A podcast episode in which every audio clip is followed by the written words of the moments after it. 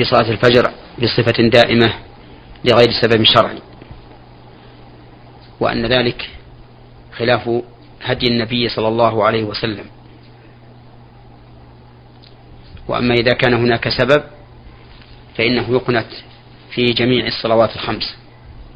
على الخلاف الذي أشرت إليه آنفا. ولكن القنوت كما قال السائل ليس هو قنوت الوتر اللهم اهدني فيما هديت ولكن القنوت هو الدعاء بما يناسب الحال التي من أجلها شرع القنوت.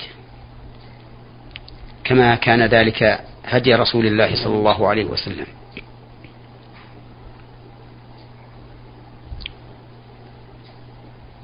ثم إن السائل قال إذا كان الإنسان مأموما هل يتابع هذا الإمام فيرفع يديه ويؤمن معه أم يرسل يديه على جنبيه؟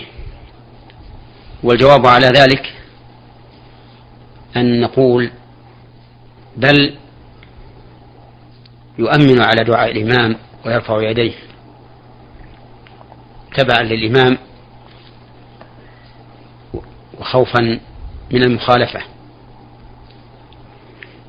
وقد نص الإمام أحمد رحمه الله على أن الرجل إذا تم بإمام يقنت في صلاة الفجر فإنه يتابعه ويؤمن على دعائه.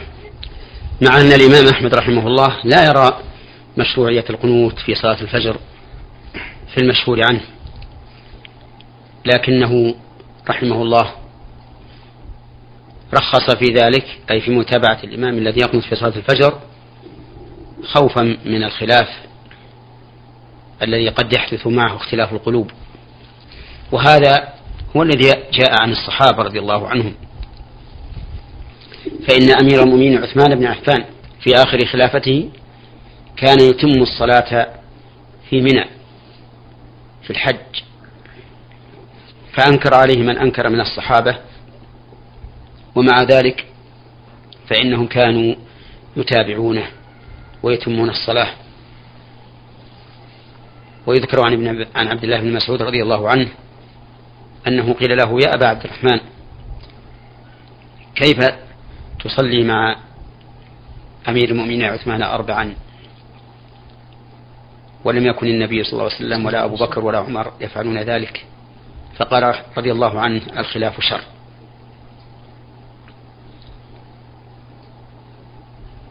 وبقي في قول السائل أو يرسل يديه على فخذيه فإن ظاهر كلامه أنه يظن أن المشروع بعد الرفع من الركوع إرسال اليدين على الفخذين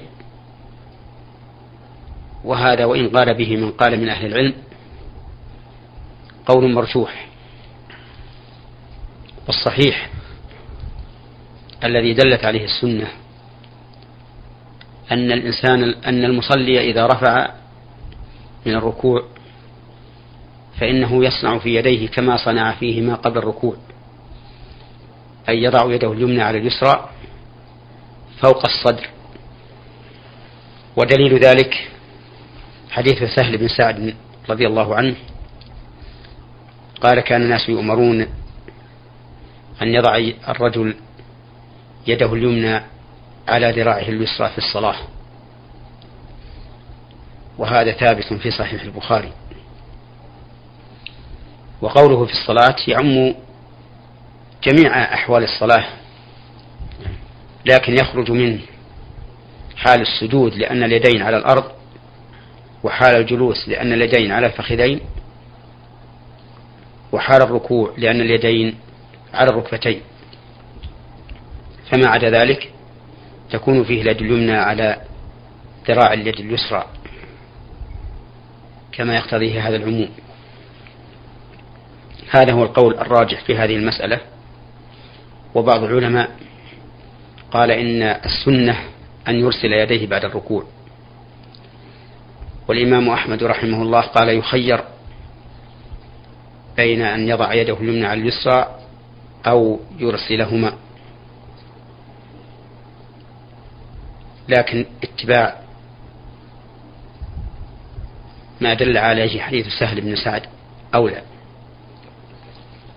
وهو أن يصنع في يديه بعد الركوع كما كان يصنع فيهما قبل الركوع. وليس الشأن في أن هذا هو المشروع أو, أو ذاك لكن الشأن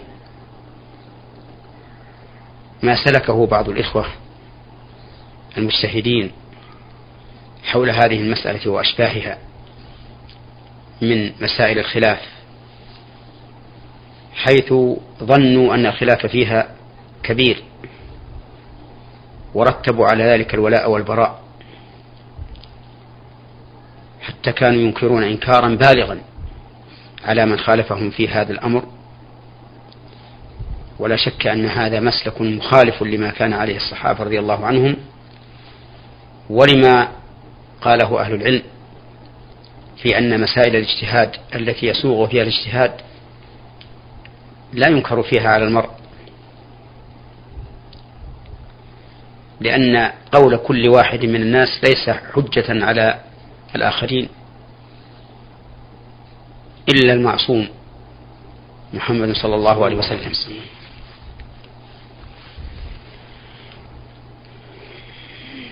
إلا المعصوم محمد صلى الله عليه وسلم. ولهذا فإني بهذه المناسبة أوجه النصيحة لإخواني الذين وفقهم الله للاستقامة والاتجاه السليم والحرص على اتباع السنة أن لا يجعلوا من هذا الخلاف سبب لاختلاف القلوب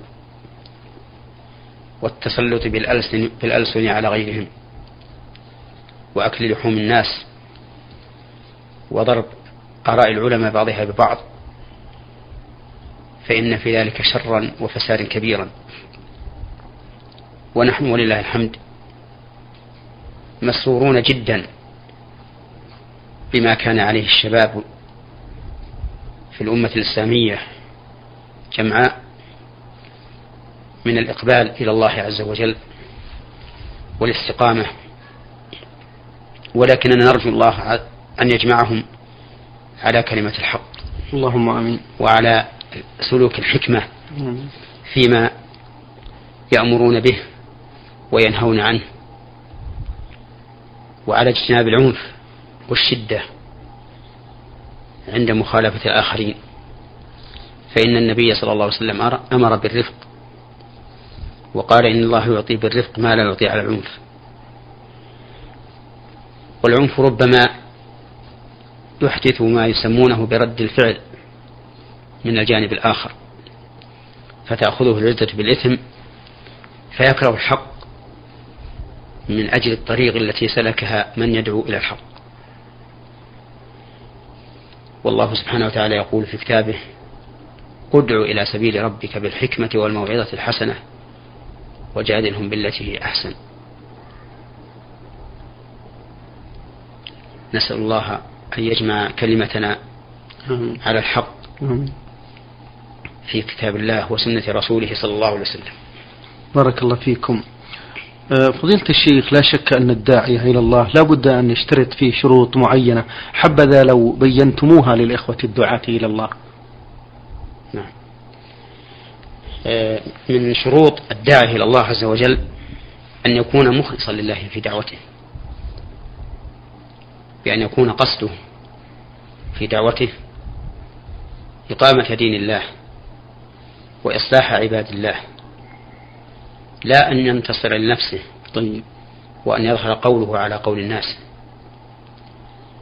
لأنه إذا كان قصده أن ينتصر لنفسه وأن يظهر قوله على قول الناس صار داعية داعيا إلى نفسه لا إلى سبيل الله عز وجل فلا بد من الإخلاص. والمخلص في دعوته إلى الله إذا تبين له أن الحق في خلاف قوله رجع إليه. وانقاد له واستغفر الله تعالى من الخطأ الذي وقع فيه. وإن كان مأجورا عليه إذا كان قد صدر منه باجتهاد لأنه قد يكون مفرط في اجتهاده ولم يستقصي ثانيا أن يقصد بذلك إصلاح عباد الله وهو داخل في في في الإخلاص في الدعوة. وإذا كان قصده إصلاح عباد الله فإنه لا بد أن يسلك الطريق الأمثل لحصول هذا المقصود الأعظم بحيث يدعوهم إلى الله عز وجل على وجه لا ينفر على وجه الرفق واللين والمداراة دون المداهنة. لأن المداراة شيء والمداهنة شيء آخر. المداهنة ترك الحق للغير أي من أجل الغير. وأما المداراة فهي إيصال الحق إلى الغير بالطرق الأسهل بالطريق الأسهل فالأسهل.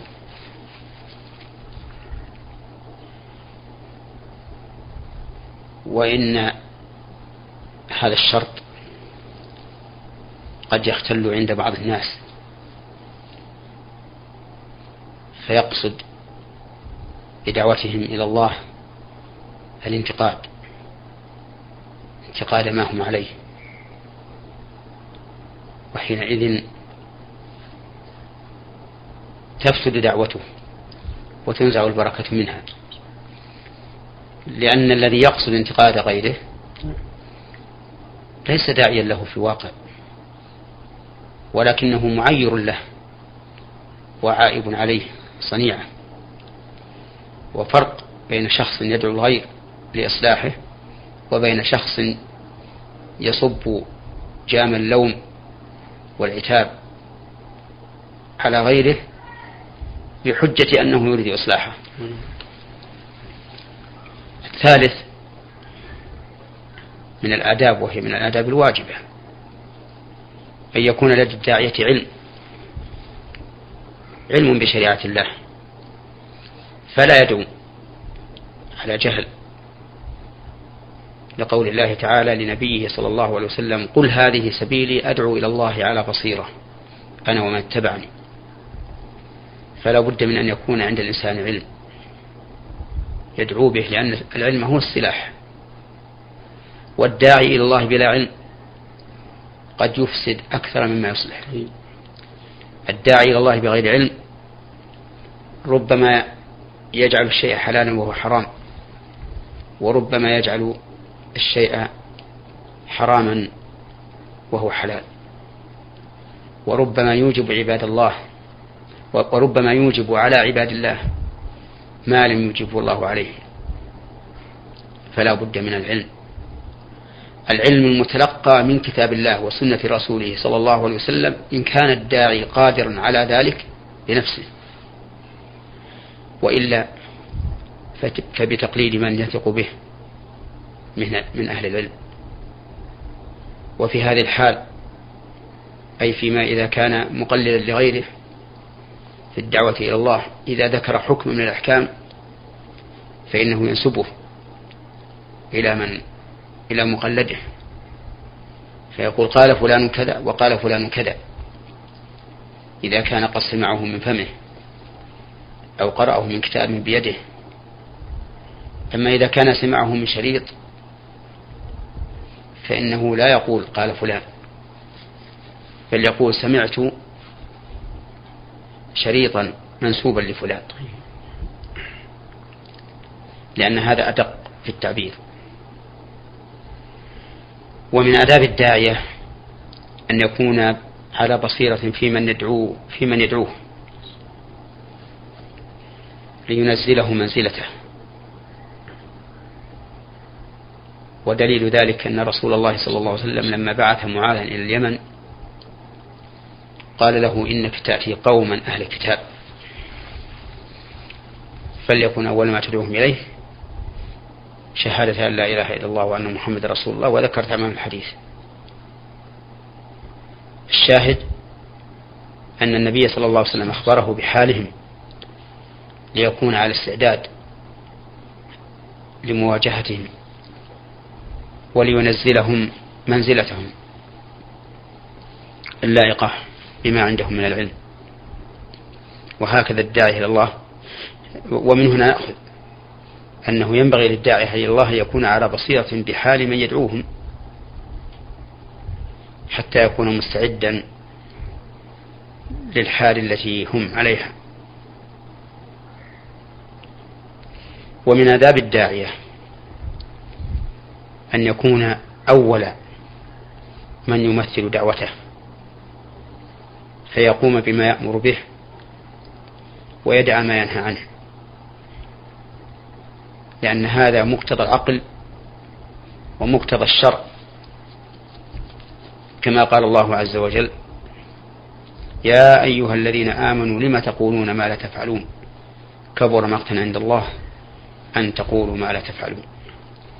وقال الله تعالى موبخا بني إسرائيل أتأمرون الناس بالبر وتنسون أنفسكم وأنتم تتلون الكتاب أفلا تعقلون؟ فلا بد للداعية من أن يكون متأدبا بهذا الأدب العظيم أن يكون فاعلا لما يأمر به تاركا لما ينهى عنه. ومع أن هذا مقتضى الشرع ومقتضى العقل فإنه أقرب إلى قبول الناس لدعوته. لأن الناس إذا رأوه يسبق غيره فيما دعا إليه فعلا أو تركا وثقوا به وقالوا إن هذا صادق فيما دعا إليه وإنه أمين فتابعوه على ذلك وانقادوا له. وإذا رأوه بالعكس سقط من أعينهم ولم يتابعوه وشكوا في دعوته فكان من أهم آداب الداعية أن يكون أول سابق لما يدعو إليه فعلا لما دعا إلى فعله وتركا لما دعا إلى تركه. نعم. بارك الله فيكم فضيلة الشيخ. آه، من أسئلة المستمع محمود سعيد من الأردن يقول بأنه موظف يعمل بالورديات وتفوته صلاة الجمعة وقد يفوته أكثر من جمعتين متتاليتين. هل لهذا الموظف من رخصة مع أنه لا يستطيع أن يترك هذا العمل لقلة الوظائف وهي مصدر, مصدر الرزق؟ نرجو الإفادة. هذا العمل الذي أشار إليه. لا شك أن فيه فائدتين. فائدة خاصة وفائدة عامة. طيب. أما الفائدة الخاصة فهي ما ذكر أنه مصدر رزقه والرزق على الله عز وجل لكنه سبب. وثانية أن فيه حفظا للأمن وللمصلحة التي وجه إليها. ومعلوم أن الناس لو تخلوا عن هذه المصالح لحصل اختلال في الأمن وربما يحصل ضيق في الرزق. إذا لم إذا كانت مصادر الرزق قليلة في البلد. وعلى هذا فيكون معذورا في ترك صلاة الجمعة ولا يأتم بذلك. لكن ينبغي للمسؤولين عن هؤلاء الذين يشتغلون بالوردات كما قال السائل أن يجعلوا المسألة دورية بحيث تكون طائفة منهم يصلون الجمعة في هذا الأسبوع وطائفة أخرى يصلونها في الأسبوع الثاني وهكذا. لأن ذلك هو العدل ولئلا يبقى الإنسان تاركا لصلاة الجمعة دائما. نعم. بارك الله فيكم. المستمع المستمعة ميم ميم من الرياض أرسلت بهذا السؤال. تقول أوجه سؤالي لفضيلة الشيخ محمد بن صالح بن عثيمين. فضيلة الشيخ أيهما أفضل صيام التطوع وهو ستة أيام من شوال أو صيام يومي الاثنين والخميس أو ثلاثة أيام من كل شهر أو صيام عشرة من ذي الحجة ويوم عرفة أو تاسوعة وعاشوراء أفيدونا جزاكم الله خيرا. هذه أيام لكل واحد منها فضل. فصيام ستة أيام من شوال إذا صام الإنسان رمضان وأتبعه بها. كان كمن صام الدهر. وهذا فضل لا يحصل بصوم يوم الاثنين والخميس. ولكن لو صام الإنسان يوم الاثنين والخميس من شهر شوال ونوى بذلك أنها للستة أيضا حصل له الأجر.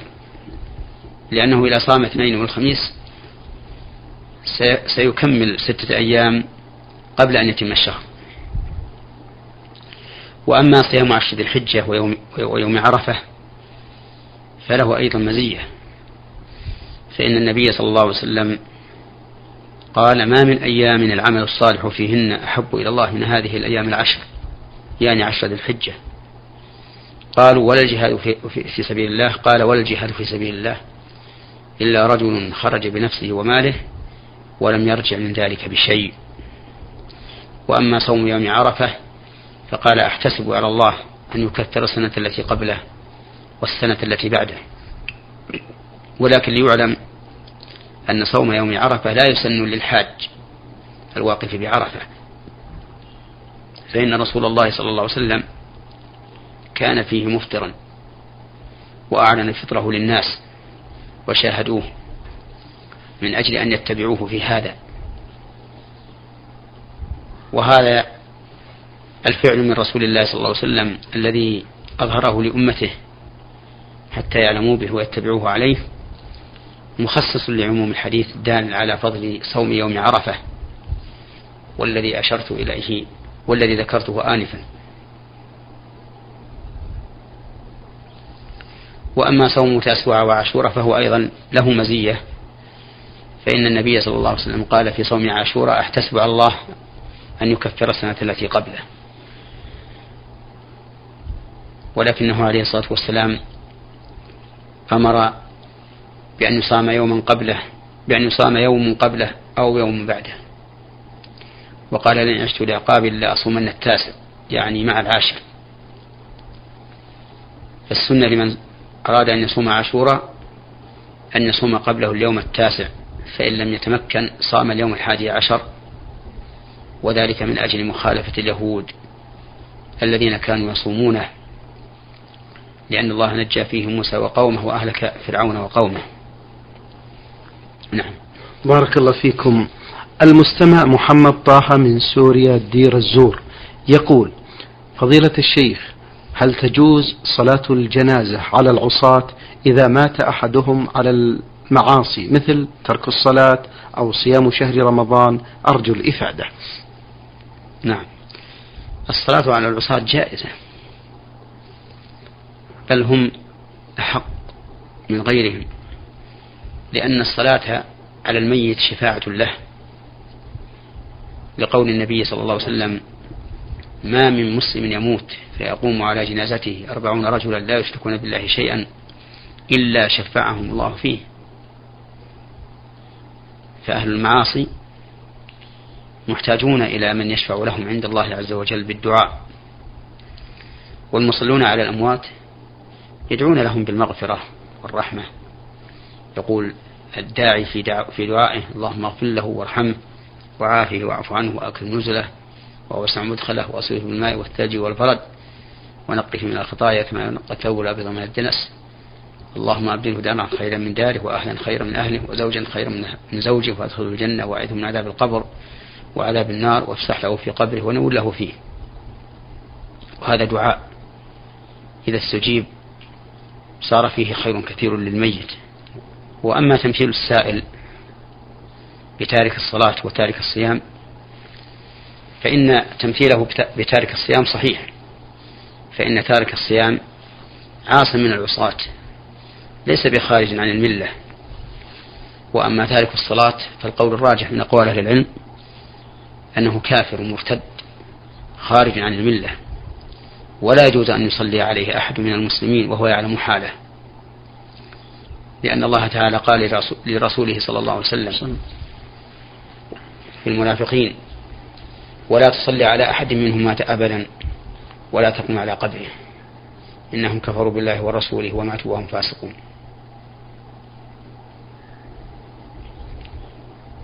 ولأن الصلاة على الميت دعاء واستغفار له. وقد قال الله عز وجل ما كان للنبي والذين آمنوا أن يستغفروا للمشركين ولو كانوا أولي قربى. من بعد ما تبين لهم أنهم أصحاب الجحيم. والمرتد الذي كانت ردته ثابتة بدلالة الكتاب والسنة قد تبين لمن علم بذلك أنه من أصحاب الجحيم. ولهذا أخبر النبي عليه الصلاة والسلام في الذي لا يحافظ على الصلوات أنه يحشر مع فرعون وهامان وقارون وأبي بن خلف رؤساء الكفر والعياذ بالله.